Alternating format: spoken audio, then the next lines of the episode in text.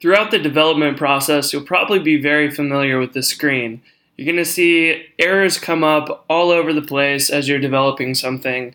You make a typo, or something isn't working properly, or a gem just doesn't uh, integrate well. So, you'll get really familiar with the screen, and it's nice because it tells you what line and uh, and what file that it's in, so you can kind of get an idea of what's going on. You can get an environment dump, and it gives you a little bit of information that helps you go figure out what was wrong. And in this episode, we're going to talk about how we can improve this process to do a whole lot more work uh, quickly by going through these errors without having to deal with this and jumping back into our code and back and forth and printing out you know variables in the in the console or whatever. So the gem we want to talk about today is called Better Errors. And Better Errors is a replacement for this uh, red and white screen that we were just on for Rails and other rack applications.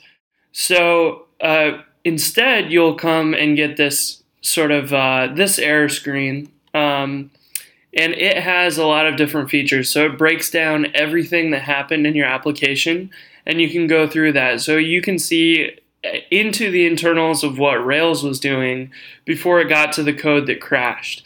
So it's extremely helpful for building software and debugging errors. And uh, we're going to go talk about installing that uh, next. So you'll want to use this in almost every single application that you have, but you need to be extremely careful that this only is available in development mode.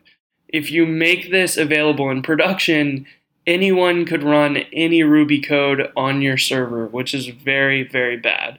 So people could delete anything they wanted if this was enabled in production. So I'm going to go walk you through this.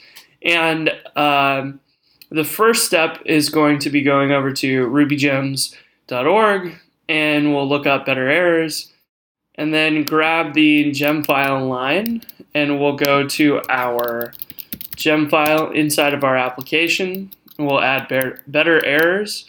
And the other gem that we want to add is binding of caller. And this allows us to inspect the variables inside the application when it crashes. And it, this is really the tool that makes that screen so helpful.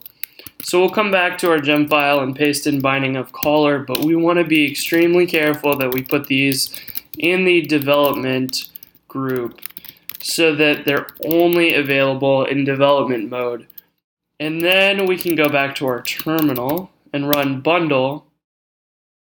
And if we come back uh, to our Rails server, you want to restart that.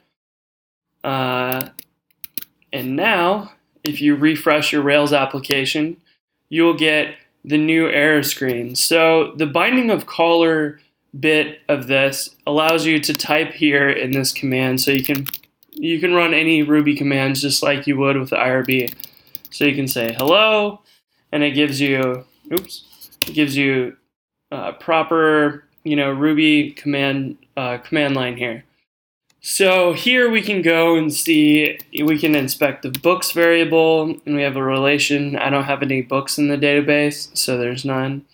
And then you can also replicate the error with current user. So I can inspect everything that's going on, and that's why uh, the binding of caller piece here is so important.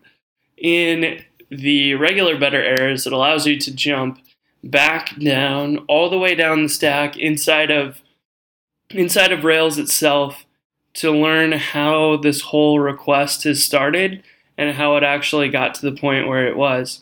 So you can see that for a while it's doing work inside of the books controller, but before that it starts to do active support things. And then you can even get into the routing and any of the rack middleware before that, like the cookies in the session store.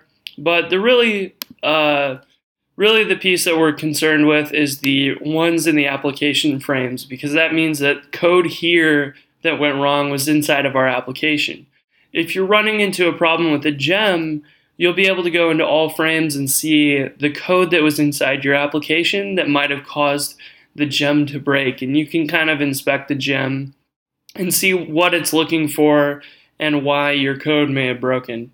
So, better errors is something that I would recommend in absolutely every application that you build in Rails. And I'm sure that in the next few episodes, we're going to take a look at some things that will break and we'll be able to inspect what went wrong using this tool.